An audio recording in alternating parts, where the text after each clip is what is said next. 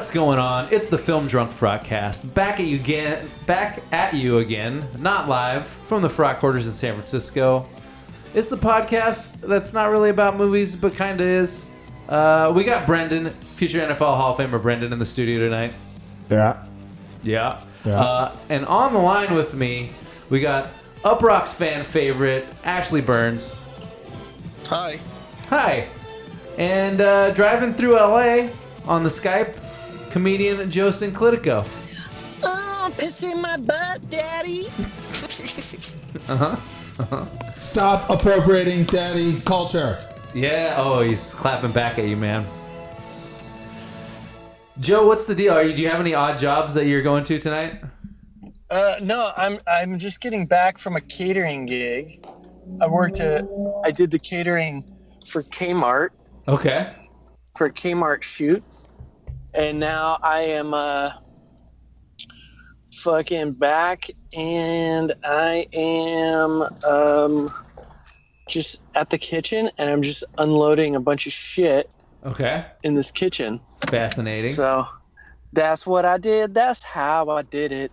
Believe it till your heart gets real and quit it. Sorry. Sorry. you, you never apologize for a failed freestyle. Um, oh, really? But that's kind of funny when you do that. Like, look up in the sky. It's a dirt, but God damn it! um, tonight we're gonna- thinking tonight- to bang your mama with the one, two, two fuck. this is a good character. This should be in your SNL audition. oh, come on. Uh, he t- immediately just goes super like angry old white man. The world's worst battle rapper. yeah. Doggone it. Oh, oh, jeez. Um, tonight we're going to be talking about monsters uh, a little bit. The Gareth Edwards movie. He's directing the new Star Wars, so we thought he'd, we thought we'd go back to the Netflix to check out one of his. Well, I think it's his first uh, feature. Um, first of all, this podcast uh, it was sponsored by John H. Five dollar Patreon donor John H. That's pa- uh, patreon.com slash frogcast. Um, yeah. So Joe,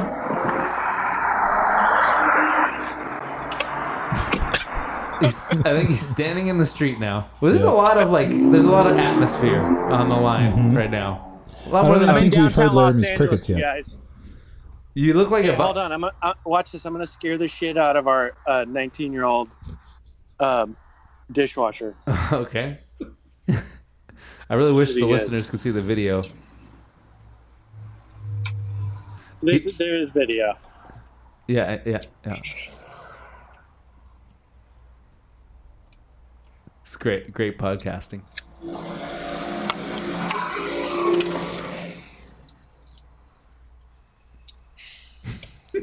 now we get.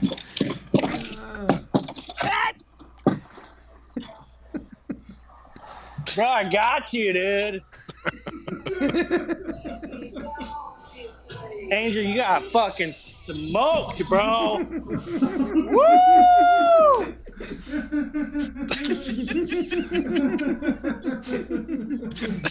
got you got Joed.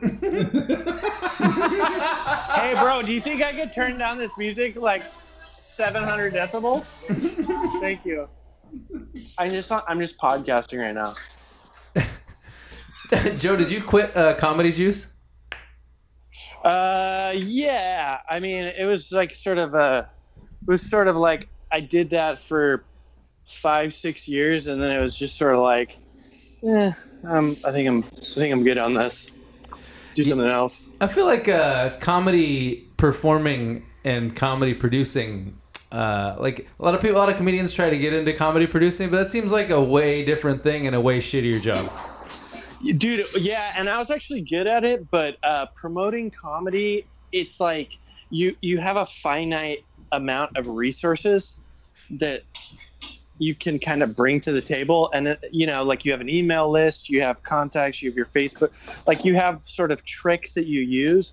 But those things get burnt out real quick. Like the email list gets burnt the you know and then whatever like marketing things that you have where you're like oh, this is my secret special technique to get people out I use whatever fucking OK Cupid forums, and then I post on this, and then, you know you do like Don't give away your shit. secrets, man. Yeah, all that shit gets blown out. People find out about it, and then it's just worthless. Yeah. Plus, plus people like they don't ever look at you as a serious comic. Like, I was on Comedy Central, but I still can tell a lot of times that like to a lot of the other comics, I'm just the guy that promotes comedy juice. So now, now you're be the catering comic. Yeah. And I figured to bang your mama testicle in the butt, baby. God damn it! Uh, let's open this one with a little news. We got a good uh, news story. Um, headline of this one. This one's from Boston Magazine. It's from Mark Wahlberg. Uh, he says, I love Mark Wahlberg's opinions. I mean, isn't it isn't it the greatest? Like, I could honestly listen to Mark Wahlberg's fucking dumb opinions all day. Yeah. Uh, Mark Wahlberg says celebrities shouldn't talk about politics. Headline: uh, Don't expect to see Mark Wahlberg join the growing list of celebrities who've gotten political thanks to this year's contentious presidential campaign. During a recent interview with Task and Purpose, the actor commented on how popular artists and stars came out to denounce Donald Trump prior to the election. Wahlberg told the website that celebrities, quote, shouldn't really talk about politics as he believe, mo- believes most of Hollywood is, quote, out of touch with everyday Americans. Sounds like he's talking about politics. Oh, shit. Do you guys. Do you guys want to know why Mark Wahlberg is not out of touch and he's not living in a Hollywood bubble? I mean, don't all don't all answer at once. Yes, I would like to know, Vince. Please tell me. Oh, thanks, Bernsey. Yeah. By the way, this Is is, it because he he bashed in a Korean man's skull with a pipe? could be. Uh, I mean, that's like that's definitely living in the real America. right. That's Trump's America, dude. A lot of Hollywood is living in a bubble, Wahlberg said. They're pretty out of touch with the common person, the everyday guy out there providing for their family. Me, I'm very aware of the real world. I mm-hmm. come from the real mm-hmm. world and I exist in the real world. Mm-hmm. And although I can navigate Hollywood and I love the business and the opportunities it's afforded me, I also understand what it's like to not have all that. The Patriots Day star went on to talk about his role in the upcoming Boston Marathon bombing movie. Wahlberg said that he hopes the film will, quote, bring people together as well as honor those who serve their country and communities. This is the same guy who said he could have stopped 9 11, by Yep. the way. Yep. Uh, Do you guys think it's interesting that uh, Peter Berg has become like is like trying to out Clint Eastwood, Clint Eastwood to be like the most like jingoistic director? yeah. I mean, but that's been, that's been Peter Berg's thing for like the better part of a decade now. Okay. Yeah, I mean, Didn't didn't Marky Mark also say some really wild shit after filming Lone Survivor? Like, like, oh yeah, Uh, I could have been like the best seal ever. he, well, he, Like, well, he, he said like a bunch of wild shit. Like, it's hard to keep track if of I was all over his. there fighting, man, there wouldn't be any more Taliban left. I'm serious. I'm serious right now. You got to breathe real loud. He's like the Yeah. the second best breathing. Well, now that James Gandolfini right. I was gonna say the God. R.I.P. to the God of, Yeah. of loud breathing, James Gandolfini. Uh, he also, um, I mean, he's the he does feel like he's a little more real than some actors because because I, I always think back to Justin Halpern's story of Mark Wahlberg cornering him on this on when he was driving some guy back to uh, the Entourage set and being like. Telling him about how Adrian Grenier, was going to be a big star, and he's like, "I think he's half a fag, you know, but like the broads love him." what does half a fag even mean? Uh, It's like, I mean, like, like if you're a whole fat, like if you're, Oh, just saying like he's just a little. He's got tendencies. he's like three sixths of a fag. Oh, oh, oh. okay. Yeah, yeah. Thanks for yeah. Yeah, no, for doing I, that conversion. that's an old school insult. but like, not not if you're in the UK, right? yeah, Mm, yeah. mm, sure. No, I don't think. Yeah, that's you got to be like seventy-two millimeters Uh-huh, of effect. uh-huh. Yeah. Uh, that's like an old school thing that they did. I guess they didn't want to. They wanted some some leeway when they're calling people a fag, like how much of one. Uh huh. Because like if you if one guy was more faggy than another guy, you really wanted to Uh-huh. be able to break it down. Hmm.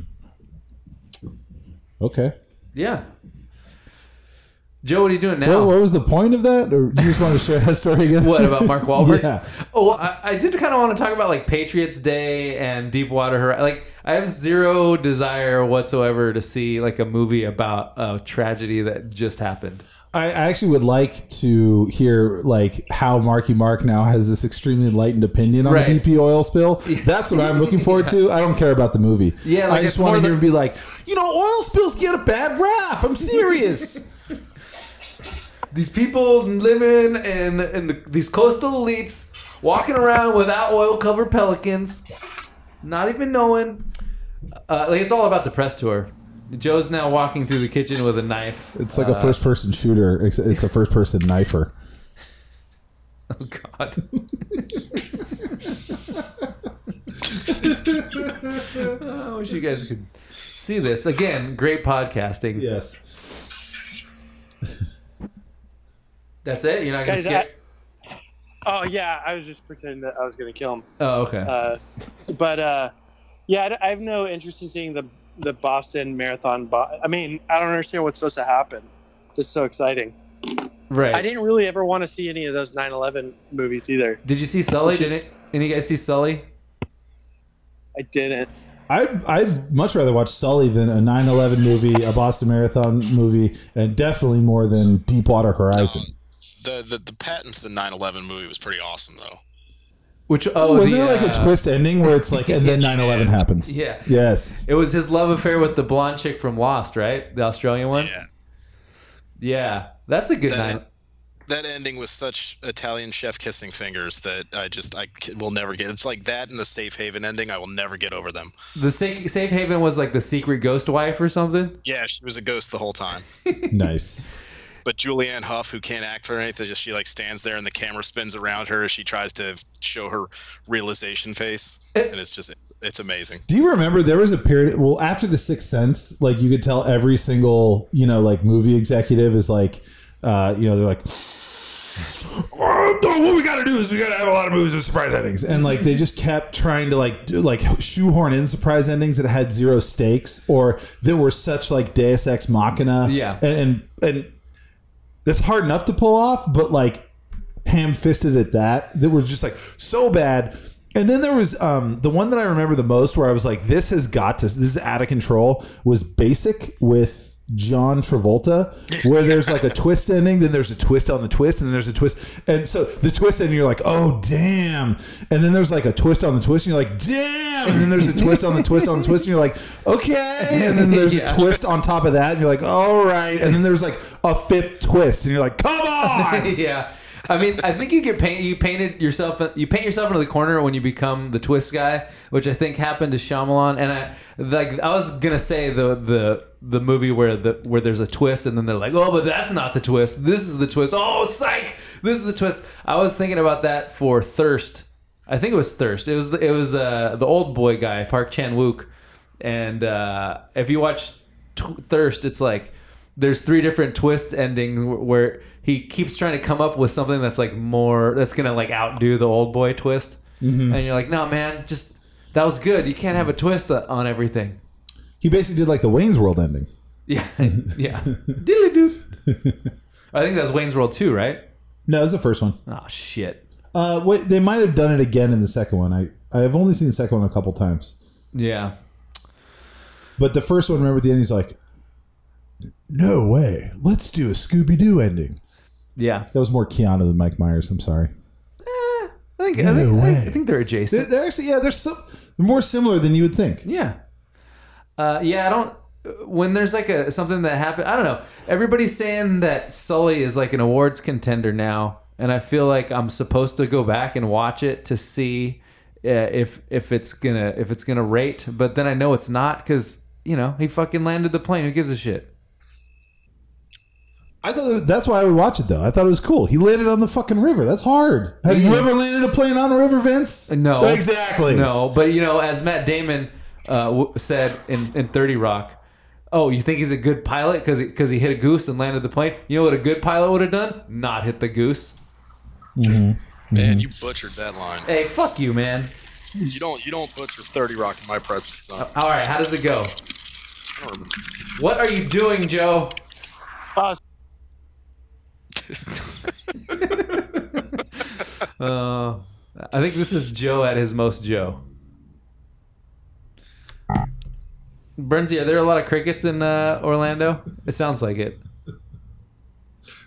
I have pet crickets. Oh, do you? That's cool. You guys will have my full attention in 10 minutes.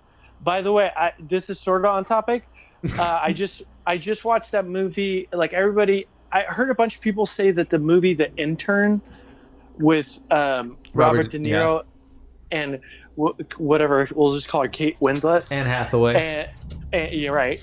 And um, that they said it was good, and Quentin Tarantino like claimed it was one of his best movies of 2015.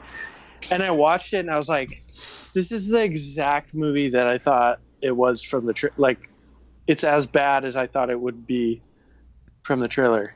Tarantino always picks 10 movies and like four of them are really good. And then there's at least one where he just throws a, he throws like the Armond White curveball where he's like, oh, and Adam Sandler's uh, Pixels.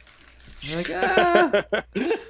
And you're like, oh shit, man, do I have to go back and watch Pixels? No, you don't. Quentin Tarantino's just weird. What was the intern? I don't even remember that. It was uh, Robert De Niro. He he he lost his job as like at like the watch factory or some shit, and uh, and no, he retired. he retired, and he he has to come. He wants to get back into the economy, so he becomes uh, an intern. Well, for, no, no, no, no, no. So his wife died. oh yeah, you so said you actually bored. saw it. He's bored, right? So he's, his wife dies, so he's bored. So he so he sees a fucking flyer at the coffee shop that says senior interns, yeah, and and it's literally this clothing company, online clothing company, that's looking for senior interns for some reason. It's like an outreach program, and then he uh, he goes in there and uh, he ends up being Anne Hathaway's intern assistant. He wins everybody in the company around and like over. Anne Hathaway like loves him. He becomes her like best friend. They find out Anne Hathaway's husband is cheating. Turns out that Robert De Niro used to manufacture phone books in the exact building that the internet clothing company uh huh. is in right now. That's like a, supposed to be a big So reveal. He didn't. you're like, he didn't. why do I give a uh. He didn't like divulge that right away. Like you think he'd be like, like, I In his, work special, here in his special skills, he's like, I used to That's so manufacture funny. phone books. in this building. Yeah. Yeah, of course. No, it's like it's like three quarters of the way into the movie. He goes, and she, and Hath- Hathaway's like, "Oh my god!" He goes, "I know this building inside and out." and you're like, "Why does this matter for the plot? Fuck faces. Yeah, yeah. It Uh, just doesn't matter." doesn't he also teach all the like douchey hipsters how to be a, a- an old school man and be like a gentleman and like take girls on Ye- dates? Yeah, yeah. Ugh. He, he Yes, lectures, does. lectures them on how hip, uh, on how hookup culture is is empty. Yeah. I love hookup culture where it's like the teens love having like- sex these days. yeah, they, it's like they hookup want to have sex without relationships. I don't get it. it's like they're uncontrollably horny. In my day, you had to be miserable for a while before you had sex, and then miserable for a lifetime afterwards. The rest of your life. Yeah, it's true. It's what you got to do. Tell you what, that that Anne Hathaway, she's still pretty hot. Sorry. Yeah, she's good. This podcast gets really leery when it's uh when it's all dudes. Um, I'm okay with that. She's that. a beautiful woman. She is. How about that? She That's is. not leery. no, that's true. All right. is. Classy. She's classy. She's like a modern day Jackie Kennedy. I just saw the Natalie Portman Jackie Kennedy movie. That's what I was thinking. Is that any good? Uh, it is pretty good, and it's one of those movies. Like, did you see the trailer for uh, Snowden with Joseph Gordon-Levitt? Yep. And he's doing that s- stupid accent, and you're like, oh my god, I don't know if I can handle this for a whole movie. Mm-hmm. So yeah, so Natalie Portman's doing that, and you're like, oh my god, what is this awful voice? What accent did Jackie Kennedy have? So then you go back and you watch clips of Jackie Kennedy, and she really had she has this like breathy, this breathy. It's like she has like a deep voice. It's- she it's- has like a very it's weird. It sounds like someone's trying to do a husky porn voice and a and a little girl porn voice like at the same time, but also she hasn't quite disguised her like Massachusetts accent. So it kind of sounds like a, a weird like Massachusetts uh, Massachusetts grandma meets like two different types of porn voices, and it's super breathy, and it's like the weirdest. Go go look up. There's a documentary online. It's Jackie O uh, giving a tour of the White House in 1961, and she's like the creepiest person in the world when you watch it. Her voice is just so weird. But uh, yeah, so it was pretty good. But like the five minutes in, I was like, I don't know if I'm gonna be able to handle this voice for a whole movie, even though it's historically accurate. By the way, that was uh, Stoker, not Thirst, the Park Chan Wook movie with all the twists. Bernsey, Yes, man, you're going on a zero G plane flight, aren't you? I am. I'm so excited. What the hell? It's gonna be like, is it gonna be like Drop Zone with uh, with Wesley Snipes?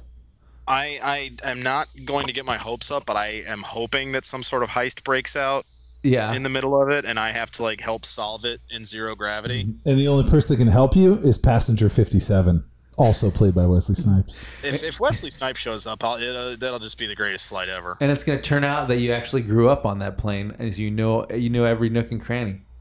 I, I used to build phone books in that plane. Then you get attacked by a vampire killer, also and the played plane, by the Wesley plane was a ghost the whole time. So what's the uh, what's the event?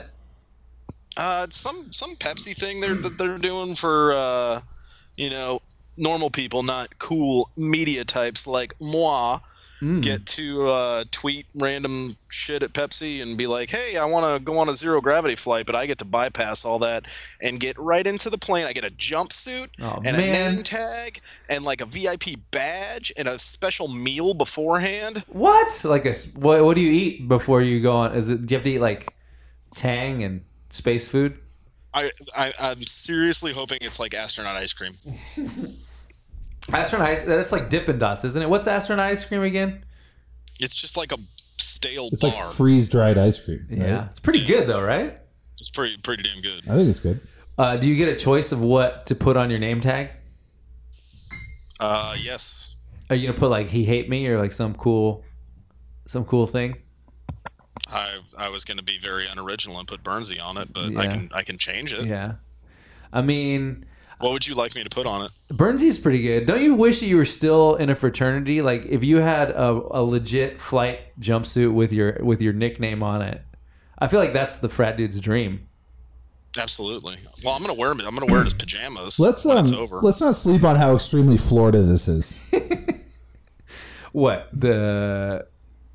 It's like a theme park uh, with great uh, that puts you at great personal danger. Yeah, sponsored by Um, sponsored by a, a big corporation. Yeah, there's customized clothing, Uh huh. and you can probably buy it in a package deal with some hotel rooms Don't Burnsy? Is it true that in most Kissimmee St. that most people in Florida have clothing with their their own name on it?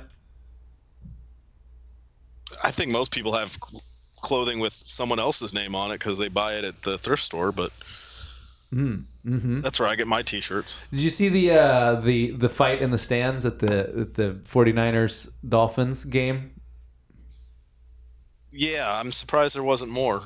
It was like five giant old dudes in Suh jerseys, uh, beating up this one dude in a 49ers. And then there was like some hipster. Was it a Kaepernick jersey? no, but they did boo Kaepernick heartily. Okay, okay. Do you, have you are you Gosh, Sean. Are you aware of the uh, the the conspiracy theory that the NFL ratings are down and it's all and it's all because of Kaepernick? Oh yeah, I'm sure. Yeah, people are so disgusted Yeah. that they refuse to watch. Like all the, all the people that really hate Kaepernick are really definitely gonna uh, Uh-huh. boycott football. yeah. You There's know? because there's not enough like pro-American stuff to right. balance it that's out. the that's you the main thing that they're missing in the NFL is not enough jingoism. Mhm. We haven't. I, by the way, I made it maybe 15 minutes into Thanksgiving before my dad. Uh, you know, we we we set the expectation ahead of time. No politics. Yeah. And 15 minutes before the 49ers You actually conversation, discussed it, like you were like, the like 49ers well yeah ahead of time i was like it- because my mom is just like she's the one to go to it's like mom so you probably know this but like we should it, we should just like throw it out there like get it out in the open no politics and she's like yep absolutely Mm-hmm. ahead of you already talking about it like already already planning for this great 20 minutes maybe into arriving uh, the 49ers conversation takes a hard left into, well, we've got some fucking SJW for a oh, quarterback. no, he knows the acronym already. Yeah. Oh Jesus, He's 72 years old. we should I guess not. he follows Curt Schilling. yeah, exactly. We should not be letting our parents uh, know about Reddit ac- acronyms. Yeah. I think that's the prop. That's why we have Donald Trump as president. Mhm.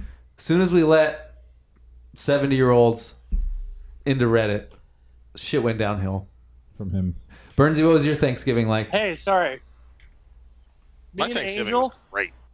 me and Angel are splitting up the leftovers. Oh, cool. You got rice, mushrooms, jackfruit, no more carne asada, and chicken. Oh, nice. Does anybody at your job? Does anybody at your job recognize you from Adam Devine's house party? Uh, no. Will uh, Will you ask Angel No if one he has ever recognizes you? recognized me from Adam Devine. More people have recognized me from the Film Drunk Frogcast. Will Will you ask Angel if he recognizes you from Adam Devine's house party? Angel. Do you recognize? Did you watch Adam Devine's house party?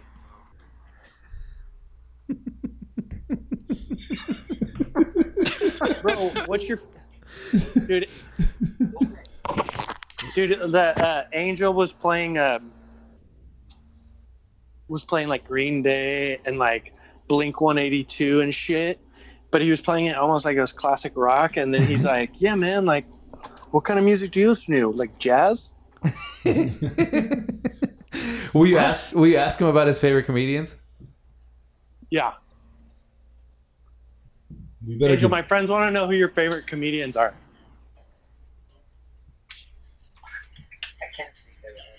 Aw.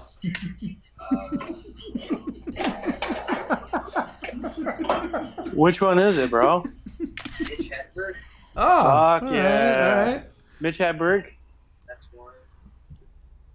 Fuck, I can't think of any other names right now. Give me a good one, bro. Come on. Bill Burr. Okay.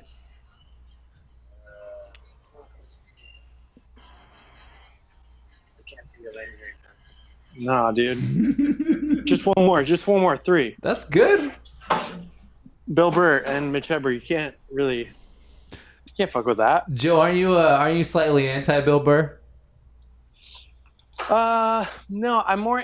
There, there was like a phenomenon in LA when Bill Burr hit, where it was like everybody was doing Bill Burr, but nobody would like. I'd, I'd point out some other comic, and I'd be like, "He's just doing Bill Burr," and then that comic would be like, "No, he's not," because they were also doing Bill Burr. It was like everybody was doing Bill Burr, so no one would commiserate What is- with me that I was angry that everybody was doing What Bill is Burr. doing Bill Burr? Because I I I've seen Bill Burr before, and I think he's funny. I don't think he has like a distinct style though, where I'm like, wow, that's Bill Burr. I mean, I he's think- got good jokes. I don't think he's a bad comedian. I think Bill Burr is great. I also think he is like the the high watermark of a certain style of comic, which is sort of like the uh, he's sort of like the East to- East Coast Townie comic. Yep. Yeah, I think that if if there was any knock against Bill Burr, it would just be that he's kind of just a version of somebody that we've seen a million times, and people are acting like it's brand new.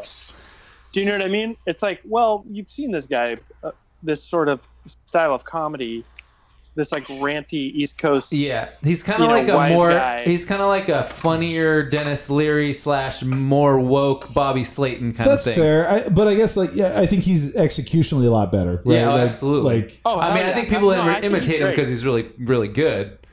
Uh, But uh, it's one of those. It's like when we were talking about people trying to imitate Louis C.K., where it's like, oh, I just sort of talk about my life, but I'm like really cocky about it. Like, like a bad Louis C.K. is fucking terrible to watch. I mean, I guess that's true of any, you know, of anybody's style. I But also find that's what's really interesting about comedy, though, because it's such a fine line. Where, Yeah. um, God, he did when I saw him live a couple months ago. He did like twenty minutes about um, how naps are really great because it's like killing yourself, except you get to wake up. yeah, Um, and then he talked about how like the entire auditorium was just a collection of people who hadn't yet gotten around to killing themselves, and it was like very dark. But Yeah. he did it so well that people were just like fucking rolling. But you could easily see where a less skilled comedian, like people would be like, "Well, that's creepy that you're talking about that." Yeah. And Like, I- it's a really fine line, I think, and that's why he's so good. Is because he's like he's right about that line, but Right. he's just talented enough to like figure out the the small nuances to like still make it really fucking funny. And I think that's more common in, or I think you recognize styles that are popular more when you're in LA because, you know, the comics that are in LA, like they are, they're there because they're trying to make it. They're not just, they're not just doing comedy sort of for fun. Like it's, it's, they're, they're really trying to make a career of it, and uh, and you can tell who the pop- popular comic is at the time if you just go to a random comedy night. Like I mean, the last time I went down and down there and did a show with Joe, I think it was like a year and a half ago. There was a bunch of like Chris D'Elia type comics. There was a lot of people like doing like a ton of a ton of act outs and being like really uh yeah, just a lot of act outs and like Chris D'Elia is sort of like the thinking man's Dane Cook a little bit, and uh, and there's a lot of that. I think, What I think that what makes Bill, mean? Bill Burr so great though is that he's like that rare breed of, of just genuine guys. Mm-hmm. Be- Because he's I don't th- I don't think he's faking because I like I I interviewed him on the phone one time on like a random Thursday night, and like just him talking it was like watching him like on Conan Right. like just like he's just re- like that's how he is. Well, the ones that are good are rarely faking, but then if people are trying to fit themselves into into a shtick where it's like, well, there's there's certain like everybody's trying to go off past experiences. Like same thing in business. Like, well, if this has worked, this is gonna work again, and so they're trying to like they're trying to like pick a persona off the rack a little bit, and uh, yeah, the the Chris D'Elia thing is sort of like the, it's a lot of uh, it's less about the punchline than like whatever like crazy impression that he's doing. Like it's about the voice and about him like doing a, a goofy. It's like tricks. It's almost like magic tricks. But he's also Justin Bieber's favorite comic. Is he really? Chris D'Elia, yeah. Well, Justin Bieber knows what he's talking about, man. Justin Bieber knows comedy. He does. Uh, you guys want to talk about Monster? God. Not really. Bernsey not a fan? I, I don't I still don't know what it was. Right. Yeah, it's different looking at America from the outside. And, you know, just sitting right outside and looking in. You know, when you get home, it's so easy to forget all this. I mean, tomorrow we'll be back to our separate lives. In our, like, perfect suburban homes.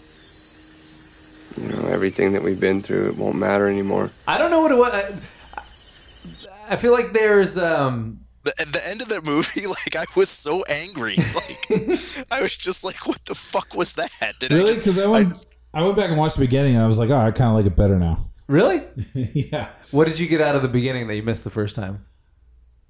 Uh, well, spoiler alert. The, you know, I wa- the the end, the the first, I don't know, two minutes of the movie, uh, are sequentially the last two minutes of the movie, right? So, um, I don't know. I just kind of like sort of I, I remembered it, but I was like, well, that was really short. So why don't I watch it again to refresh my memory? It was really hard to see what was going on. So Yeah. when you know what to look for, I think you just see a little bit more. Like I didn't really pick up that there was a blonde woman with short hair, you know, like dead maybe or whatever. I don't know. Hmm, I'm gonna have So- to watch that again too. So now. I don't know. I- Yeah, it just. Uh, it, it made it a little bit. It, I would say I, I wouldn't say I came away liking it, but at least like when I was forty five minutes of the movie, I was like, Jesus Christ! Like this is this is just fucking pulling teeth. right. Um, So let me let me So, just describe. Let me set it up if you haven't seen it. It's uh it's an alien movie. The premise is that some alien ship broke up over Mexico, and then like there's a big swath of Mexico that's the quarantine zone or the infected zone because it's got aliens in it. And so the U.S. built a big wall around it, and and the main guy Scoot McNairy, who's like yeah, I name. couldn't believe that was a real name. I think he's Skeet. He kind of looks like Skeet Ulrich too. They're kind of like he's Skeet Ulrich's like evil twin, and uh, It's the multiplicity of Johnny Depp, where it's like Skeet Yeah. Ulrich, is like the cop, the copy, and then Scoot McNair. Yeah, Scoot Scoot- McNair is the, the copy of Skeet touch my peppy. yeah, uh, and so Scoot McNairy works for, as a as a photojournalist, and he um, has to Sorry, escort. can I interrupt real quick? Sorry, yes, please. Is there a larger ratio of like actual actual people who do this in the world to movies made about them than photojournalists. There, I feel like there's like 47 photojournalists in the Yeah. entire world, and there's a lot of movies where the protagonist is a photojournalist. I feel like it's a it's a twist on the trope where the the, the girl is a photographer because it's always like there's some dude and he has to choose between the cheerleader chick and then the the artsy chick who's deep and she's deep because she's really into photography.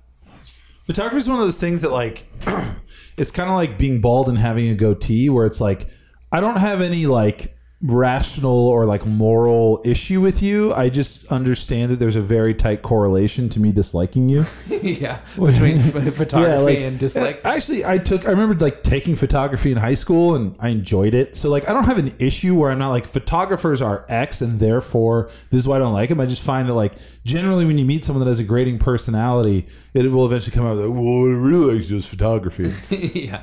Well, because photography is one of those things where I, it's hard to define what separates a, a good photographer from an amateur photographer. Because anyone Yeah. can take pictures, and if you take enough, you're gonna get at least one that's you know worth putting up on a wall somewhere. and then you're a photographer. Yeah, and that's all it takes, I think. Some money to buy the equipment, and then some uh, some pretty girls to hang out with. She isn't she also a marine biologist, or was that just a joke of the movie?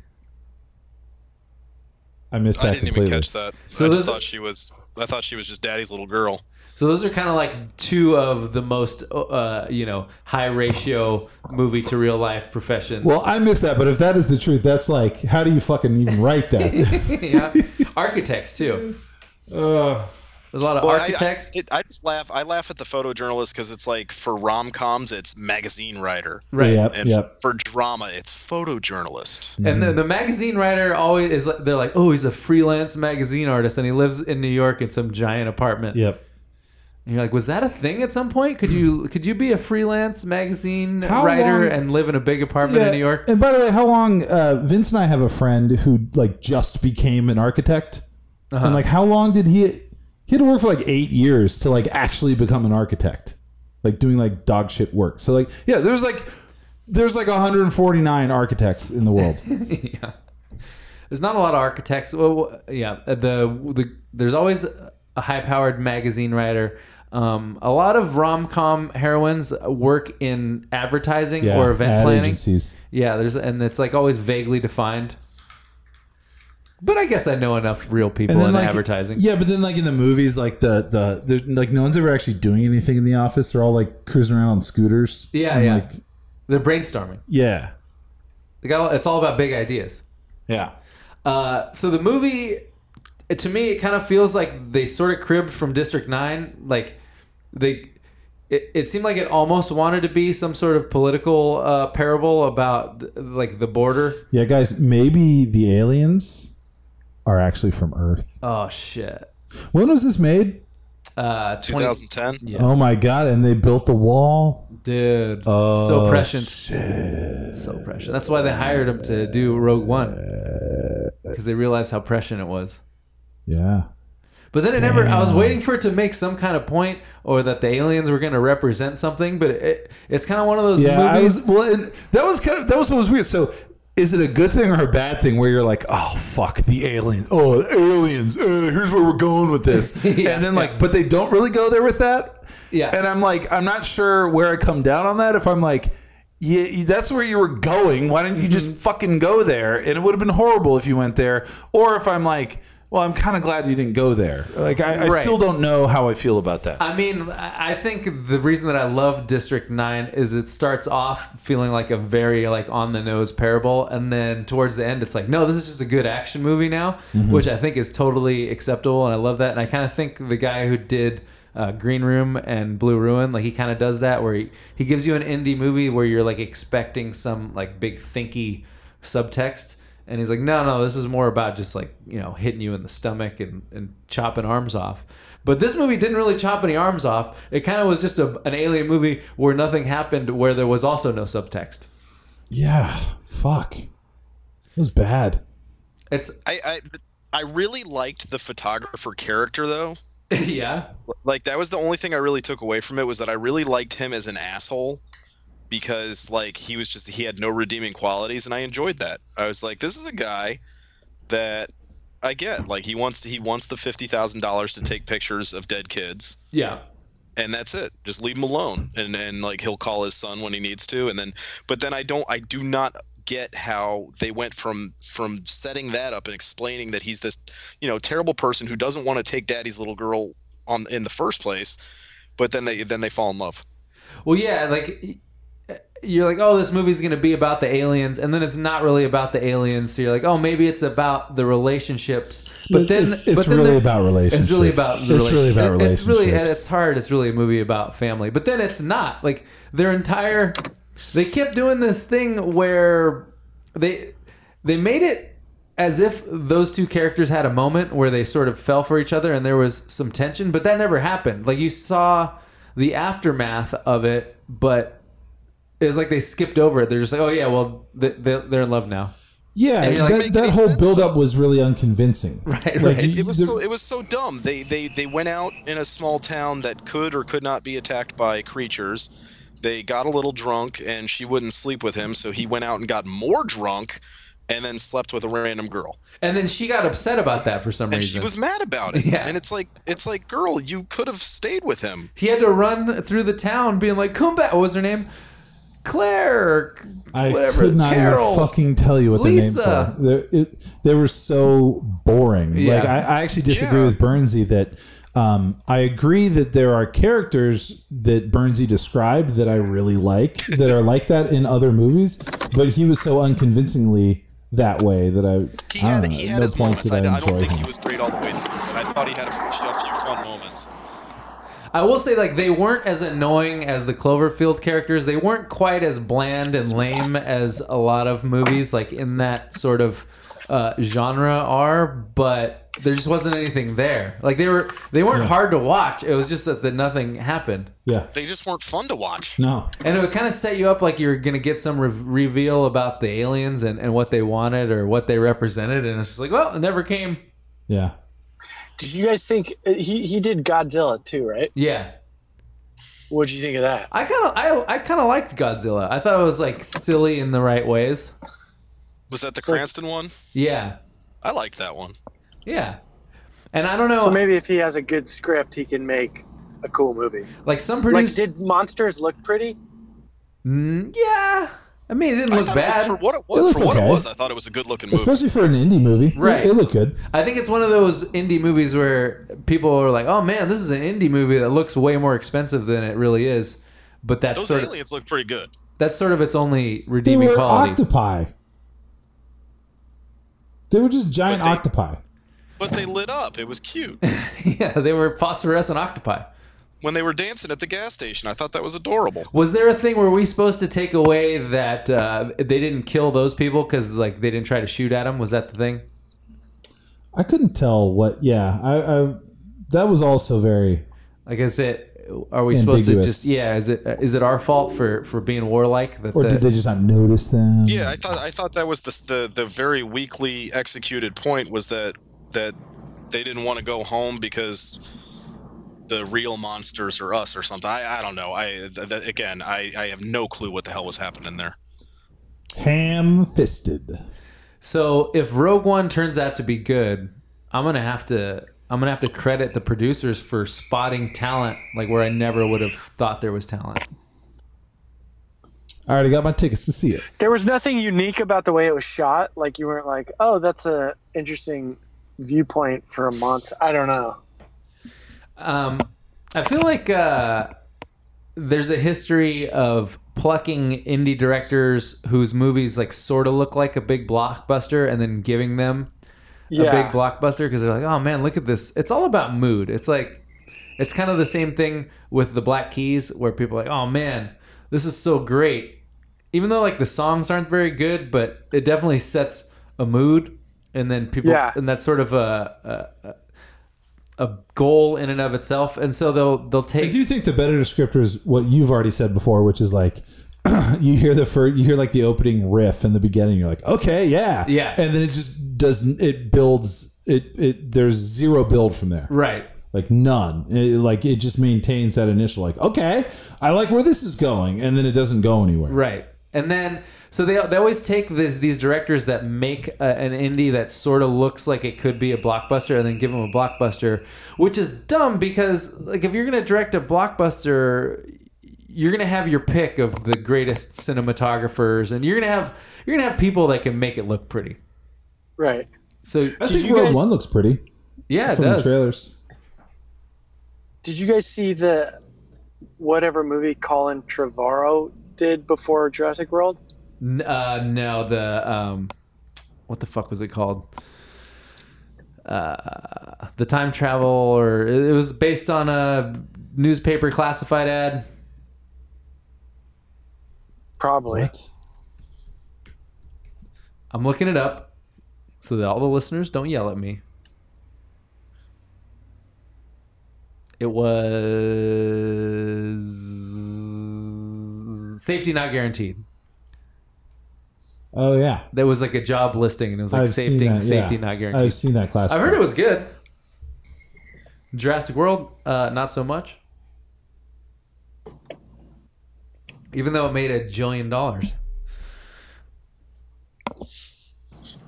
We should just say in situations like that where they lift the indie director for a big budget picture, we should say they tranked it. They tranked it. He's he's he's getting another shot. Is he? Yeah. I forget what it's called, but uh, Trank? uh, Josh Trank directed uh, Chronicle, and then they gave him Fantastic Four, which was like a huge disaster that it felt like it was edited spitefully. I can't even. Where like How many Fantastic Fours have there been now? Jessica Alba was in one like t- fifteen Three? years ago, right? Yeah, she was in one with uh, Chris Evans, and then they made a sequel to that one uh, with the Silver Surfer. And so I think just three, right? Who played the Silver Surfer? Uh, I don't know, dude. It was, he was like Just he was like CGI. some molten metal. There. Well, you're forgetting the '90s one, Oh right. There, yeah, there uh, was a '90s one. the most doomed movie ever made, or whatever. So like Fantastic Four, it kind of looked like um When was the? But when was the most recent Fantastic Four? like last year, two years ago. Oh, and the Human Torch was black, and everyone got all mad. Yeah, yeah. All the fucking redditors. Yeah, just Wallace from The their Wire. diapers. Yeah. Yeah. Uh, and then and then it came out and it sort of looked like if if Batman versus Superman or uh, Suicide Squad like had realized they were bad like while they were being produced and so they just made it an hour and a half instead of instead of two and a half hours. And so it just like if you watch Fantastic Four, it just feels like a reel's missing. Did the, Yeah, did it they- totally is there a giant portal? all- Was there a portal? I don't remember. Yeah, there was a portal. Oh yeah, the whole um, thing is about a portal, right? yeah, that's all about a portal, and then they go to some other world, and then they get powers, and then they come back, and then it, it was so fucking re- it was retarded. I kind of it's just like I kind of like the spiteful editing where you kind of you, it inspires you to think about what the hell must have went on behind the scenes. there were like a couple moments in that movie where you're like, oh, that's cool, and then Mm-hmm. it's just like, but the story was such. It was just made no sense whatsoever, and and it. You're right. Like the ending felt so rushed. It was like. It was like ten minutes. You know, like the final battle scene was like ten minutes, and it was like, you're like, wait, that's the whole fucking thing. And apparently, apparently Josh Trank in the studio had like a big falling out where he got locked out of the he got locked out of editing, and apparently also the house that he had rented while they were shooting the movie, like I guess him and his dogs like tore it up or something, and so they they also Oh, got yeah, sued by the landlord for fucking up his house. It's spiteful editing sounds like film's answer to uh, that Nerf herder song where he's like, "We need a friend, blah blah blah blah blah, Yeah. call me." Yeah. I mean, I kind of like that. Like, I liked that about Suicide Squad, where they're like, ah, you don't really need to know the backstory on this portal. It's a portal. It's got to have a portal. Don't worry about it. Oh I'm just- god, I hate that I- shit. I just- Did you guys see Doctor Strange? I know, Did you talk I about know, I've talked Strange? about this before, but like, I was just mad at the portal. Like, you couldn't do something else with the fucking portal. Yeah. Did What- you guys like Doctor Strange? I did. I thought I thought Doctor Strange was silly in like all the right ways. Yeah, it, it was like it was like when it would get like too silly, they'd make a joke, and you're like, oh, okay, they're not taking it too. But dude, like that mind bending shit. Like I thought the first sequence was the best sequence. And then from then on, they're like, "What? Oh, you like that? Watch this even go crazy." And then it was like I couldn't even tell what the fuck was happening because it's like there's so much like mind bending special effects shit like turning upside down Yeah. that I, I- it was like disorienting. I mean, I don't mind a, an excuse excuse for special effects if the special effects are that cool. Okay. What constitutes cool special Fine. special effects nowadays? Anyway, I, I just feel like they can do so much now that Yeah. like at what point like I think the last time I can really think about being really uh, impressed with special effects was like like Jurassic Park or something where you're like how the fuck did they do that Right. and now they can just kind of do anything It's more about it being visually cool than than wondering like how they did that now because everything's just like, like so. I, I would say um, in that uh, X Men Days of Futures P- Past or whatever when when Quicksilver. I, I just want to get a job as a guy who writes the subheads on these movies Apparently, that's from a classic uh, comic. That's a classic comic book title. oh okay Yeah. I always thought it should be Days of, of Futures Past, not Days of Future Past. Yeah Doesn't that make a lot more sense? I don't know. Anyway, there's like the scene where Qu- Quicksilver runs around the room, and it's like, did you see that? Where, where I didn't see the movie it's like, um, it's not quite bullet time, but like everything's uh, frozen in place, and, he, and he's just sort of like run. because he's moving so fast Yeah, he's moving so fast, and and he's like picking bullets out of the air and stuff. It was kind of like that and this were the the last two where I can think of special effects really making me go, "Oh man, that was cool." Maybe The Matrix. Back when you saw it in 1999. you're Yeah. Like, oh shit. Yeah. Or uh, Wanted. The curve in the bullet. Yeah, dude, curve the bullet. oh, that's so stupid. when you realize they were taking all their cues from a sentient loom. What about what about Avatar? How did you feel about Avatar? Still never seen Avatar. Ah, I don't know. I mean, I- I would say that it uh, it made me think 3D was cool for a brief moment. I thought the I thought the uh, like water world sequence in Interstellar and like the whole setup for it. Yeah. I thought that was a really cool special effects sequence. Like, there's something so fucking terrifying about a giant wave. Yeah, Chris Nolan manages to pull that off a lot.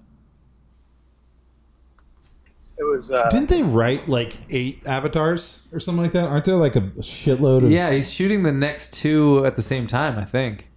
he said he's out of the film business and only in in the Avatar business. That was a quote. How long ago did that come out? Was that like 2006? Was that 10 years ago? Avatar, I feel like it's like 2011. Really? Yeah, uh, 2009. 2009.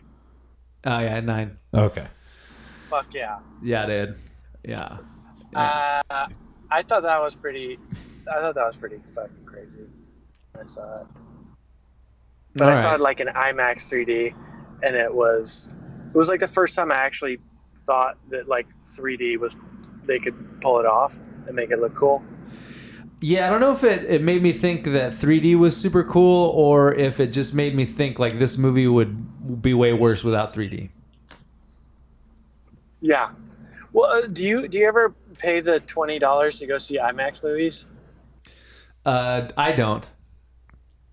I have done it a bunch of times, and I'll, I can tell you that it makes a huge difference. Like I've seen movies that then I saw in, in an IMAX theater and was like, "That was fucking incredible," and then I'll watch it on TV and be like, "Movie sucks. Yeah. This is a I terrible was movie." I was thinking about that the other day uh, because I still remember my review for the Frogcast for Prometheus, which was it was a complete fucking mess, but it was a beautiful mess.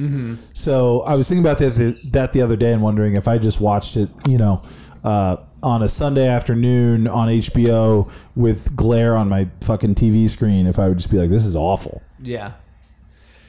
Yeah, I don't know. I I'm- watched Prometheus like five times, and I think it's still fucking great. I, I watched it on my TV, I think so I, I, can tell you. I wish that they would have gotten as obsessed with IMAX as they are with 3D because I definitely I love I always love an IMAX movie. Yeah. 3D. Have you guys done uh, virtual reality yet? No, like no. like the Oculus Rift and uh, the HTC Vive and the PSVR. Nope. You're just naming Dude. random letters now. I got I got an offer last week to do VR to to test uh, VR porn. Did you do Uh, it? the VR porn, the VR porn's not that cool, and I'll tell you why. So, because it's not rendered in like a three dimensional environment, right? It's a, it's an actual video, so the camera is you can only see what the camera is seeing. Does that make sense? yeah. So like all you can basically do is look around. They're the extrapolating station- stuff. They're not. Yeah, from the stationary point. But like when you put on the real, so I'll put it this way: I did the Oculus Rift with my dad, and we both did it, and we both agreed uh, we'd never been so fucking blown away by a piece of technology ever in my life. I, I mean, it was insane. What was the Oculus Rift thing? I you- would I would say go fucking run out. Like there's best there's demos at Best Buys. Go fucking run out. Do it tomorrow. It's so fucking crazy. Uh, a couple years ago at Sundance, they had some sort of Oculus Rift uh, demonstration, and apparently it was like it was a first-person thing where you like raped someone. And I was like, I don't want. Oh, yeah, that sounds uh, fucking awful. That's Rape D. So That Nate, one's a fucking bestseller. it's a Nate Parker movie. Yeah. Joe, no, but you- it's Are you driving? Yeah. yeah, I'm fucking driving, bro. Are you I'm going down the 10. I'm going down uh, the 10 West, dude. Oh, okay. 10 West, because you know what's the best. And in front of this, I'm fucking quitting. Uh, you guys want to talk about Westworld? I haven't seen the last one. Me neither. Oh man.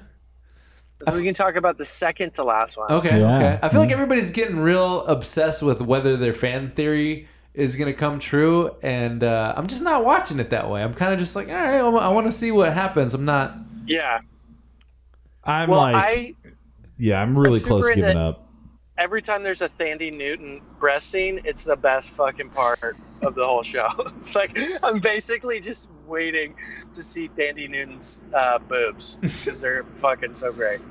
That's my two cents. Speaking of um, the Skeet Ulrich, Johnny Depp uh, multiplicity thing, is it just me or does the bad the bad guy, like the bad tech guy, the bad tech guy, and like the psycho beard? and the psych and the with the beard, and then like the psycho killer with like the crazy leather jacketing, they're almost the same person, aren't they? No, They look so much alike. no, they don't. oh God, they do. No, they don't. Oh, you mean you mean you mean the the like Logan's like the bandito? Yeah, the Who, like- Bandito who, guy. like cruises in and blows up the bandito, away? and then and then Logan, the uh, the like good guy character. No, those guys look alike. You're you're talking about the tech guy. There's the Asian dude with the with the Hitler Youth cut. No, no, no, no, no, no. Oh, okay. No, Sorry. the so the the Boy Scout, Yes. his friend who's an asshole. yes. His friend who's They- an they look asshole very much looks alike. just like Yeah. this the head bandito and guy. and the other guy that that Joe's talking about looks alike too. The guy that Asian um, You know the band the guy the that Ed Harris bandito was is keeping alive. Xerxes from 300. The Remember Ed Harris killed the guy who looks like Ed Harris killed the guy who looks like Booger from Growing Pains and put his blood in right, right. guy. Clifton Collins. He killed Oh, Clifton okay. Collins, and then he put his blood in James. this game's Marsden. way less fun when you know everyone's name. so which I- guy? Which you think James Marsden and Clifton Collins look alike? Uh, I've lost track of who's who now. Okay, so Clifton Collins, The guy, okay, in the original like storyline, he- he's the love interest of Evan Rachel Wood. right? Yeah, James Marsden. James Marsden. Yeah. looks like the bandito dude with the leather suit thing. Okay. remember he was humping Thandie Newton Yeah, at the yeah, end yeah, of that one episode. I'm saying that guy Okay. looks like the other tech guy. Dude, James Marsden looks exactly like the guy that played Cyclops in X Men. That is that. Yeah. yeah. Oh, whatever. Fuck you. I'm out of here. Bye. Bye. Um, I don't know. Why do you why why are you out? I'm still into that show. really? Yeah. Um, I'm like I'm all the way in. d- just a lot of the conversations, like every uh, the the worst part of that show to me is Evan Rachel Wood and that dude. Like every every time they're on screen, I'm like, ugh. Um, every time he asks uh, asks about her feelings, I'm like, oh my god. They definitely made him like too much of a Boy Scout. We're like, Yeah. oh, hey, this is the good guy character. yeah, he was way too one dimensional Boy Scout. Oh, I'm the, like, the latest one, he gets even worse. ugh. I'm not. I don't. I don't think I'm gonna watch it. That It's- sounds awful. I like just like every time something terrible. hap- I just like watching Anthony Hopkins there's something about like he'll just do like there's I think when uh Bernard like smashes that girl's fucking face, and you know that part Yeah. there, there there's like a cut where it just cuts to Anthony Hopkins' face, and he looks like he's not even paying attention. Like he looks like he's just zoned out. And there's something so fucking psychotic about it. Well- like he's not even really making a face. I had a beef with that part too. Like a lot of people were like, "Can you believe the mind-bending reveal on Westworld?" And I was like, I was just mad because I had to deal with the whole fucking office politics and inner office romance aspect plotline of that fucking show to set up for that. I had to hear about the backstory of his dead son and see him like skyping with his wife, and all that stuff was so horrible. Meanwhile, you've got this like Caligulan fuck party, Western fuck party happening, and they're like, no, you know, we really want to focus on the office politics. We think that's the most important. We think that's the more interesting aspect of it. Really, it's about interpersonal relationships. We should just put Joe in Westworld. That's what everybody Yeah, wants. That's what everybody wants. yeah. Just Oh, dick fuck hanging yeah. out, Oh, walking fuck. around, penis out. Penis out. I would be cutting off other people's dicks, and I would be What would you do fucking with the putting them over my dick. I would literally just be walking around like I would be holding like, like, in both arms, just like a bundle of dick, like just di- dicks that I chopped off, like like stumbling down, dropping one. Oh, I dropped another one. Like a go necklace, one a necklace of dicks. You'd be like, uh, Yeah, and then just handing them out to the other robots. what do you think about this?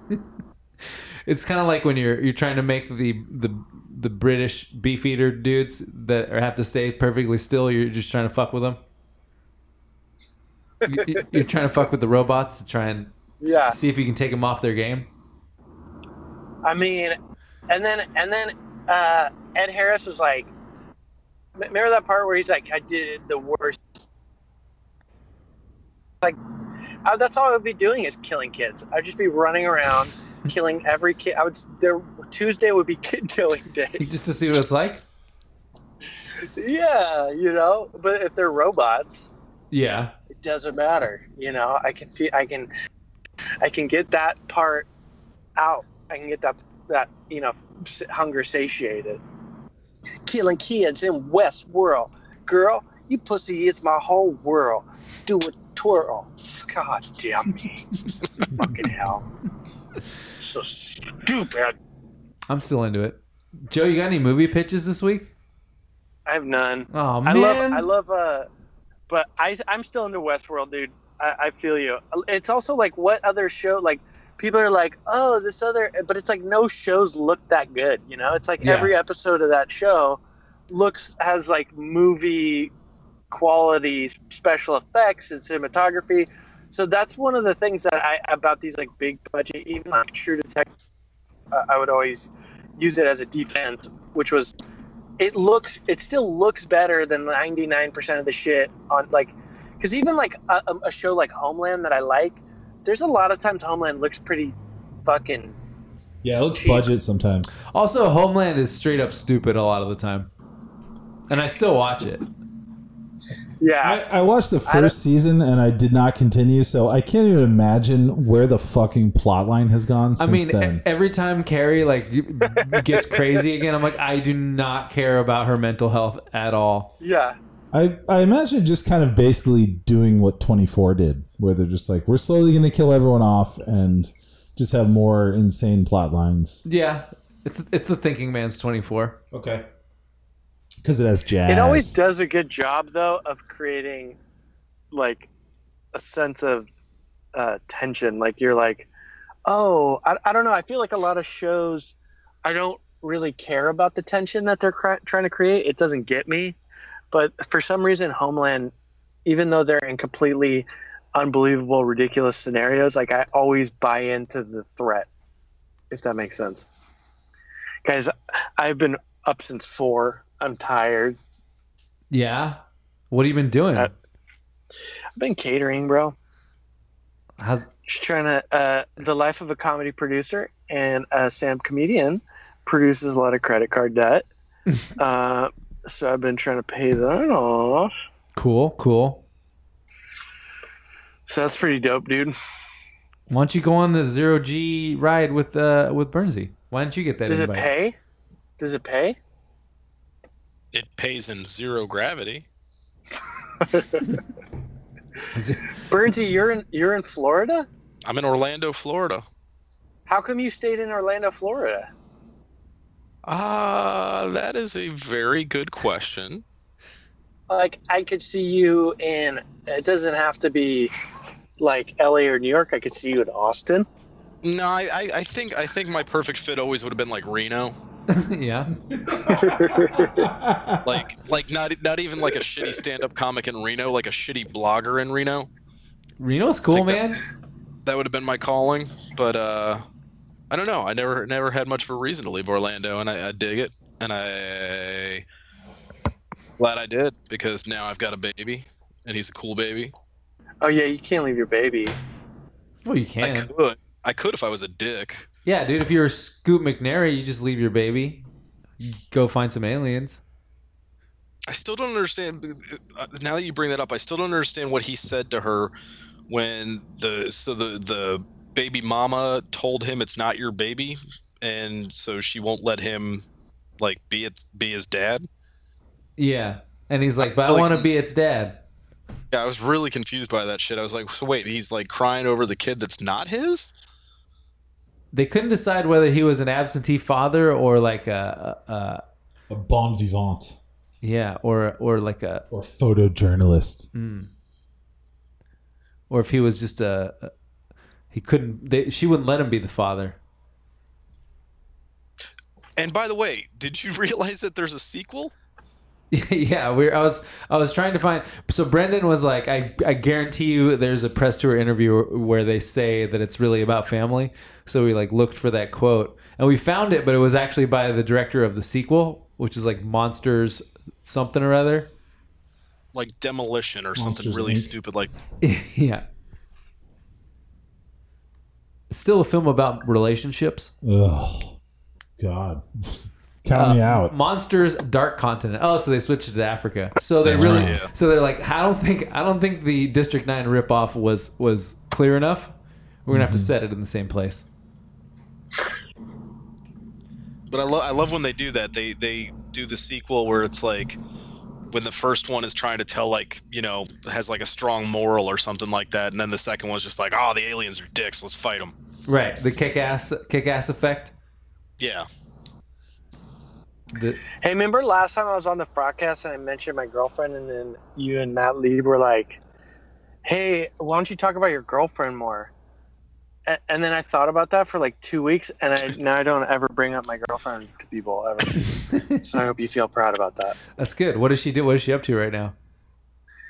She's wait. She's waiting at home for me to bring her carne asada. Oh man, I that's thought good. they were out of carne asada. yeah, they were out of it. No, it's they're out because it's in my bag. Oh, okay. I, I have a bag filled with carne asada. I have a bag filled with I'm jealous. I wish full- I had a bag full of carne asada. a bag full of robot dicks from Westworld. yes. So she's gonna get that, and then um, while she's eating that, I'm gonna go in the bathroom, and I'm gonna shit for 30 minutes. Because I've been holding it since four. Cool, cool. So that's dope. You're not, I, man. If only you had a new designer butthole like I'm gonna get pretty soon. Are you getting a new a, bu- a designer butthole? Yeah, You're getting you're getting butthole surgery? yeah, dude. You missed last week's episode. What's um? You're always what's- making what fun are of they me, doing? calling, calling me Jeff Fisher and Amy Fisher. Are you gonna Are you gonna go Saul into Fisher. um? are you gonna go into um, into like a Westworld robot where the laser comes in and zaps your butt? yeah, I hope so. I hope there's like a guy designing like a, a butthole out of clay that will eventually be mine. I feel like but you get- that, that's not, you that's rid- like a butthole transplant. Like you just need to get your butthole let out. yeah, well, yeah. It's a tailor. There's- I'm going to the butthole tailor. Yeah. Hey, but Vince, what do they do? They how can you heal a cut with a laser? It's not a laser. It's a microblade. Okay. I think. Yeah, like on my Gillette. yeah. They're cutting. I think they're cutting the sphincter so that it gets bigger. Oh no, That's that sounds help like you a That sounds like it's good news for me, bro. I think it's kind of like I'm gonna get in there, slide in. no, it's a we don't bad it's bad prep. news. I'm not gonna be tight like I used to used to be. Yeah, dude. Boy, oh boy, you can do cowgirl now, It's a reverse episiotomy for your asshole. I think.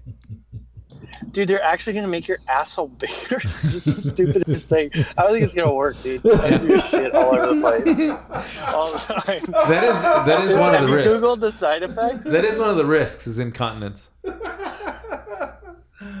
Is that really a risk, Yeah, I mean it's really low risk though. dude? But you're that's that's the end of your. You're not doing BJJ in a diaper. That's the end of your fucking jujitsu training. Yeah. You know, So, do you think about that? that, that that that could be the risk. You mean? Yeah. Yeah. I mean, I thought about it. Have you have you tried just eating less food? Maybe you're just like shits are too big. I no, I haven't tried that. A low fiber diet. No, I mean I've I, well, I assumed that I needed more fiber. Maybe I was wrong. I'm surprised you haven't explored more, more non-surgical butthole options. There's not many. Is there a fissure forum? like on GeoCities, Geo GeoCities. fissure. The AOL chat chat room Yeah. for fissure fissure friends. I mean, I don't know if you've looked online, but uh, Yahoo Answers a lot of uh, a lot of the forums don't give you a lot of like good information. Yeah, but you got to get on fissure space. Fissure book? Fissurefy. Yeah, no, I haven't been on there. Dude, uh, Fister. yeah, you know, you know what else is a good uh, thing for medical shit? There's this website called medhelp.org, Uh huh. and it's Free First plug. of all, it's I found it, but I found it looking for like a legit medical condition, and and the, it's doctors responding on the forum, right? uh huh. Um, but then I got into this whole subcategory where it was just women asking why their vaginas stunk, and then the doctor would respond, and they'd ask like 17 follow-ups. Until the doctor would basically just be like, "You need to go to the doc. You need to talk to a psychiatrist." yeah. What medical condition were you looking up? That was what I I, wanted to uh, do. yeah, yeah. That was, I think that's a question on Yeah. everyone's mind. yeah. I just had lesion. I had a bunch of lesions all over my balls, penis, and asshole. Blisters, blistering sores, Right, oozing. oozing, blistering sores, and um, so I, um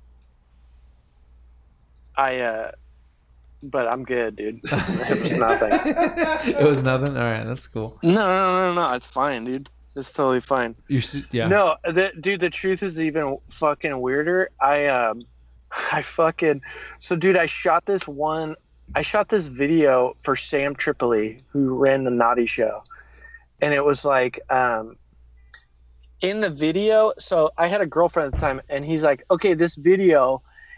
The, the premise of the video it's going to be Rosetta Stone Rosetta Stone for porn Uh huh. right? So this girl, I'm having se- this, I'm having sex with my girlfriend, and she can't talk dirty to me. So um, then she starts listening to this Rosetta Stone for porn, and she talks dirty for me. So, but in it, Wait, it- Ro- for- Rosetta. uh, How? What do you mean Rosetta Stone? Rosetta Stone, the software that teaches you foreign languages. Yeah.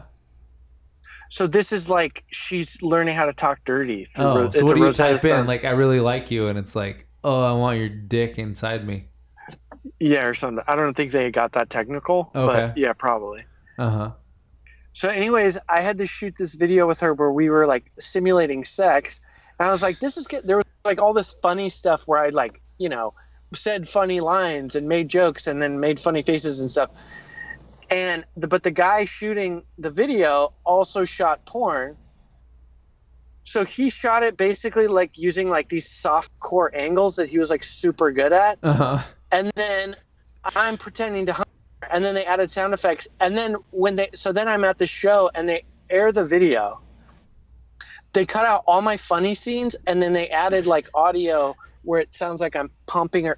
It looked like I'm just fucking hammering this chick. I mean, it just looked like a soft core core porn starring me, and I'm just fucking drilling this fucking porn star, Uh-huh. and I'm like, hey, bro. You can never show this video ever again. Like, I have a girlfriend, Uh-huh. and like she has fucking like what is this like they saw this i panicked which i normally don't do but it was just the visual of it it looked like i was just i, I didn't want to be watching a i didn't want to basically softcore porn starring me out in the world. But during the filming of it this chick was just wearing a thong and shit and she was crazy as fuck. She was this porn star. She showed up and she's like oh my god my legs hurt and she had cigarette burns on her legs and I was like, "What the fuck is that?" And she got, "Guys pay me to get crazy." And I'm like, "Okay, bye." And then she's like laying on top of me grinding, and I was wearing underwear, and and I immediately had an anxiety attack because I'm kind of a, like a clean freak. So I went home and I started googling like, "Am I gonna get fucking AIDS from this chick with cigarette burns on her porn star that does anal porn?" And that was the other thing. I like googled her, and it was just like anal the record for anal dicks in the butt one time and i was like oh my god oh my god and she was just like grinding on me and i was wearing boxers there was like a time where like my dick had kind of slipped out and i was just like oh my god i'm gonna fucking get aids and then uh, so i went i went and i googled it Did you did you get hard? Did you did you have to try and did no you have any i was terrified i was terrified of her dude. But i felt like i had already committed. I was like oh maybe it's fine. And then when she was like grinding on me i was like i was like wow she's like doing this really convincingly. Mhm, mhm. and then when i was like and there was another time where i was pretending to have sex with her doggy style. And i could just t- i could kind of tell. I was like wow this seems like it will come off as very authentic. And then uh, of course it did. Was uh so did you go through your normal process when you're when you're doing that scene? Yeah, of this slamming baby finches against my chest. Yeah, yeah. Yeah. Before, did you have to practice the sides? I tried to I what what I what I tried to do is I tried to you know, I tried to humanize him, Uh-huh. the character. Right. I tried to humanize him because maybe he is you know, most people think he's bad, but I think that's the challenge of acting Yeah. is trying to humanize the character. To find why in the why he's like he doesn't know that he doesn't think that he's bad. No one does. Dude, you know what would be a funny sketch would be uh you remember you know remember when they were doing those master class acting things where it's like master class with Kevin Spacey, master class with Aaron Sorkin. Mm-hmm. They should do you should do like a master class with Gandolfini. It's all acting breathing. but he's he's not around though. Yeah, you just get like a Gandolfini impersonator. Oh, okay, okay. Calm. We could sh- Yeah, we could shave Brendan's head. We talked about this, calm. Yeah, I like that. It's amazing. It's Thanks. really good. Thank you. I've been working on my breathing. Go ahead. Um. So yeah, I thought that story would be better than it was. No, it was good. That was a good story. Yeah, it was good. Was it a good podcast story? Yeah. Yeah. Um, we got. I feel like you guys are real low energy tonight. it's Brendan. I don't know what his deal is, man. I'm pretty tired. Yeah. My baby was up. My dogs woke me up. Shit. They had to poop. Bro, I woke up. At, I woke up at four in the morning. So I'm there with you. I, but I like Congratulations. passed. You know when you're like exhausted and then you kind of catch a second wind. You forget that you're tired, and yeah, Yeah, it goes yeah. away. Yeah. and then you and then you fall asleep masturbating later. Uh, we got a question from email. If you guys want to get in on this, uh, hey guys, question: Is Tom Hanks actually a good actor? I enjoy most of his films, but I can't tell if it's just because I enjoy watching a pleasant guy playing mostly pleasant characters. Fraud on, Schnitzel Bob. Well, uh, isn't good acting kind of making yourself likable no matter what? I mean, I understand that he's he's got the qualifier of the likable characters, but there's lots Yeah. of characters who are probably likable on paper and not likable because the actor isn't very good at like presenting themselves in a likable manner. Yeah, I think it's like the uh, the referee or the offensive lineman. It's like they're good when you don't notice them. Yeah. You don't know they're acting. He's just being a pleasant guy. Yeah. That's that's all that. That's the acting talent right right there. And it's also like it's like it doesn't matter how technical your acting is. Oh, juicy, juicy, don't ever stop. what was that?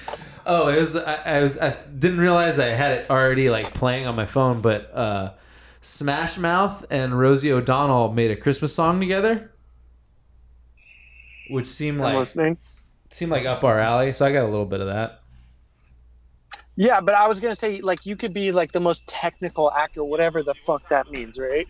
But it's like if people don't want to watch you, you know, it's like some I don't know baseball player might have the most beautiful swing, but he doesn't get in many home runs. Is I, I don't know what I'm talking about. But um, that's a horrible analogy, but you get what I'm saying.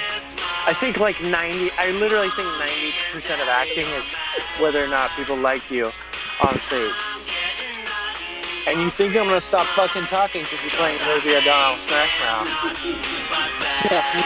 No, it's good. Open it up until you go. Make a party. Raise He sounds like Ice-T. Don't you know where you're gonna shit faster when your butthole opens up like a real fucking nasty anal slut? Yeah, his name is Vince, and he used to have to pinch a low painfully, but now it's gonna be so motherfucking glee. G. Oh, why'd you stop? Sorry. Yo, I figured to bang your mama with the one two snick'em.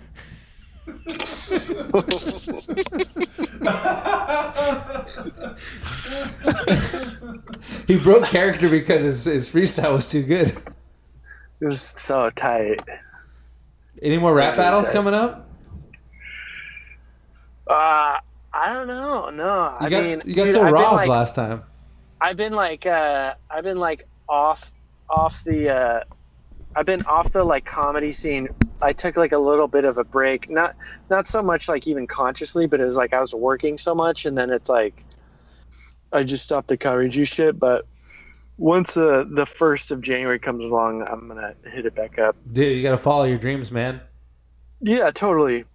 My dream is actually just to fucking watch Netflix and eat a lot of food and not have to do anything That's cool. and not be productive. My girlfriend tried to say that uh, taking a shit wasn't being productive. So I included that on my list of things You're that I producing accomplished. shit. You gotta, yeah, you gotta take care of yourself too. Well, especially if it's a good one it can change your day. Yeah, yeah. It feels so good. It feels so right. When the butthole isn't tight, cause you got microbladed.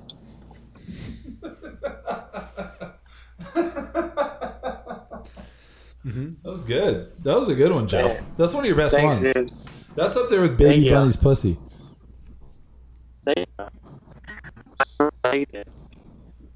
Dude, that's pretty tight. Now he's getting auto tuned by Microbladed. Skype. Microblade. Give All me right. those microblades. All right, you guys want to put this to bed? Yeah, dude, let's do it. Let's do it. I feel like Bur- Burnsy wasn't very active. He does that. He just recedes into the background. I just love listening I to mean, you he, guys. he, he was I coming in can't, with I some can't compete thunder. with you guys. No, you come in every once in a while. You come in, and you just pow pow. That's what I'm good for. He's got all those crickets to deal with out there. Hey, uh, Vince Cash, you real quick. Did you did you have McGregor winning that fight? Because we haven't talked UFC. In a long Yeah. I did. I thought. He, I mean, I didn't know. I thought it was pick 'em by. I thought that McGregor was going to win, and he did. Okay, wow. I don't know. Think Here's- he was gonna win. I feel like Alvarez uh, prior. I was shocked that he beat Dos Dos Anjos because before that I kind of thought he was a little bit of a choker, yeah. and then in this fight I was like, oh, yeah, he's still kind of a choker. Do you th- do you think that McGregor can beat Nurmagomedov? No, I don't either. no. Because that guy's just gonna fucking bear wrestle him. I mean the the clip where he was like talking to Michael Johnson while he was like punching him in the face That was, was so pretty crazy. pretty terrifying. It was such a level above Nate Diaz, like "fuck you, bitch." Yeah, Like it was, yeah. he was like, Yeah. "You must give up." Like, yeah, yeah. this is not your title to fight for.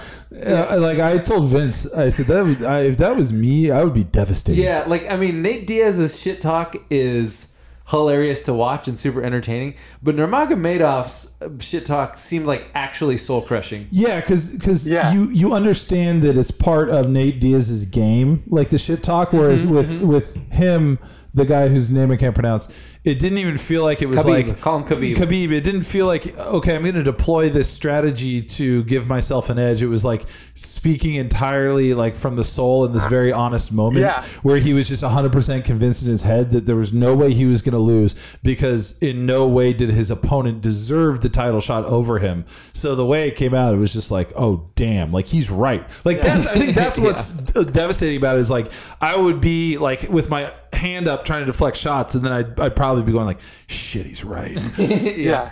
Well, there's And, and and just like with a hint of like, I don't want to hurt you. Don't make me do this. Yeah, like, yeah. oh god. Well, there's also Shut the up. fact that usually, a lot of the times when Nate Diaz is shit talking, a lot of the reason his shit talking is so awesome is like he'll be shit talking while he's getting his ass kicked. Like he'll be bleeding from the face and like he's just walking through big punches and being like, fuck you, pussy. What? Oh, I didn't know we're throwing spinning shit, which is such an awesomely Diaz thing to say. But like, Khabib's shit talk came when he was doing what's already like the most soul crushing thing you can do, which is like laying on top of the guy while pinning his arm behind the back so he can't block his punches and hitting him in the face. yeah. With like pre- with like the most pre- precision ever. Just Well, so 'cause- technical. Because at Wasn't that point, like there's no at that just- point there's no separation between like, wow, he executed a, a brilliant ground game jujitsu maneuver. There's no distinction between that and like your older brother who just like pinned your fucking arm Yeah. and is like standing over you and like spitting and sucking it back up. Yeah. Oh, he's definitely doing like the sitting on your chest, like tapping your tapping your sternum kind of kind of uh-huh. moves. Yeah. I also love the fact that uh, he's from Dagestan and his nickname's uh, the the Eagle, which always reminds me of it always reminds me of the Borat bit where he's at the rodeo and he's like, "You're not a, a dadgum Muslim, are you?" And he's like, "No, no, I follow the hawk." like Khabib is, I follow the hawk in real life. Yeah. He is he is the hawk. He's a fucking. Would you want him to win against McGregor? Uh, kinda. Just because I feel like Khabib is, I mean, he's like what twenty three and zero right now. I, I have a hard time imagining him getting beaten. But would you be, or would you? But I, in a way, it's like I love underdogs, and I like those. Not that he's an underdog by any means, but like I, I kind of more root for greatness more frequently. Yeah. Like I, I want to see the dude that's just the best of all time. You know what I mean? I'm always kind of fingers crossed. I'm watching like just something historic. Yeah, I mean, I don't know. The thing that I like about Khabib is that, um, he's good in a way that not not many people have been in the past. Like you- you're used to seeing like a guy who's like a really you know like Conor McGregor's got like a knockout punch or like you know someone's just like a a dominating striker like a dominating jiu-jitsu guy. Like there's not a lot of dudes who are good enough at wrestling that it makes that exciting. Like I mean, yeah, totally. like Randy Like Couture. you, they're Cormier or somebody like that. yeah, I mean, I guess early Jon Jones when he was like doing crazy lateral drops and stuff. Yeah, that was fucking awesome. But when you watch, I don't know, it's rare that someone makes wrestling exciting. So when someone's like good enough at wrestling to just completely like demoral, I mean, he's not even doing jujitsu. He's like just on top of him doing like an arm ride and just like punching him in the face where they just can't do anything. I've never, I've never seen someone like completely demoralize people like he does. Is that just fucking some weird strength? Like, is that you know how like certain dudes just have like crazy, crazy, crazy power? It's just and it's just like I mean McGregor kind of has that. It's like he just hits you with that one and just Mhm. shuts people down. I wonder if is that is that I like think with I think with so much wrestling, it's- technique or just I think it's it's a little bit of, of technique. I think there's also probably just a, a physiological component with like your flexibility and your range in your hips uh, with the leverage and what that can afford you is very different. And to the point where I've even seen dudes like guys who were like when I was playing football really hard to block. And you look at their bodies, and like their upper body was like three quarters of the length of their body, and then they had like these hips and these like little stubby legs and they could generate so much fucking leverage that way. Yeah. And like like if you look at Ray Lewis, he's built like that. He has these like little tiny midget legs. Yeah. Um And so what ends up happening is he gets really fucking low and he blows people up. And so I think like wrestlers are really good at that. Not to mention all the shit that you have to do. And in a place like Dagestan, where isn't wrestling like the national sport? Yeah, no, there's So legit you- videos of of Khabib actually wrestling a bear when he was like 10. Yeah, so you're wrestling from so young, so you're developing these skills. I, I think it's a confluence of all those things, yeah, right? I do too. I th- I mean, like I think that he's definitely like such a natural wrestler that he makes he makes things that are really technique fluid technique based look like oh he's just super athletic, but I think he is also super athletic. Yeah. Because that's the paradox. When you got someone who's super athletic, it, they make it look effortless. Right. Yeah, and so it just looks like he's just. I mean, Looks like he's not trying that hard. He's also he knows how to get people into that position where like there's not many uh, defenses. Where I mean everything jujitsu is like everything sort of has a counter, and he's really good at just like smashing someone into that position against the fence where like they Yeah. can't they, they've never learned to counter to like being smushed up against yeah, the they just get turtled within like 30 seconds. yeah. Because usually you don't roll with people punching you in the face. Yeah. Anyway, Guys, I Gio, gotta go are bring you in carne La asada to my Cienega? girlfriend. Oh, All right. okay. Feed her carne asada. I love you guys. I love you, Burnsy. Do you mind if I jack off? Do Bye, Joe. you mind if I jack off while imagining you feeding carne asada to your girlfriend? No, That's a pretty good thought. Yeah. no. Do you mind if I jack off? Uh, Can you keep your fucking microblade so I can sniff it? I'm hoping they give me like the piece of my sphincter that they took out so I can make like a necklace out of it. Or like a leather ring for your girlfriend? Yeah. Could ask her to marry That'd me with cool. my with my own sphincter. Just, but it's like a regular Tiffany like um, mount, Uh-huh. but then the the the diamond piece is just fucking rawhided sphincter. hmm Or it's like, it's like encased in amber, yeah, I, I like that. preserved in amber. Like a really big piece of amber. Yep. Cool. Brendan, you want to take us on out of here? Yeah, Joe, thanks for coming on. Anything you want to plug? Uh, no, just follow me on Instagram and Twitter, Joe Sinclitico, S I N C L I T I C O. Excellent. Bernsey, anything you want to plug?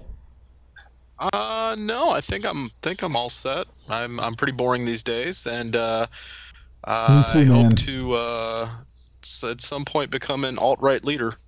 Oh, dude, just get that get that Hitler Youth hair, haircut, man. The Macklemore. Yeah, yeah. All right. Well, thanks for listening as always. Uh, send us an email.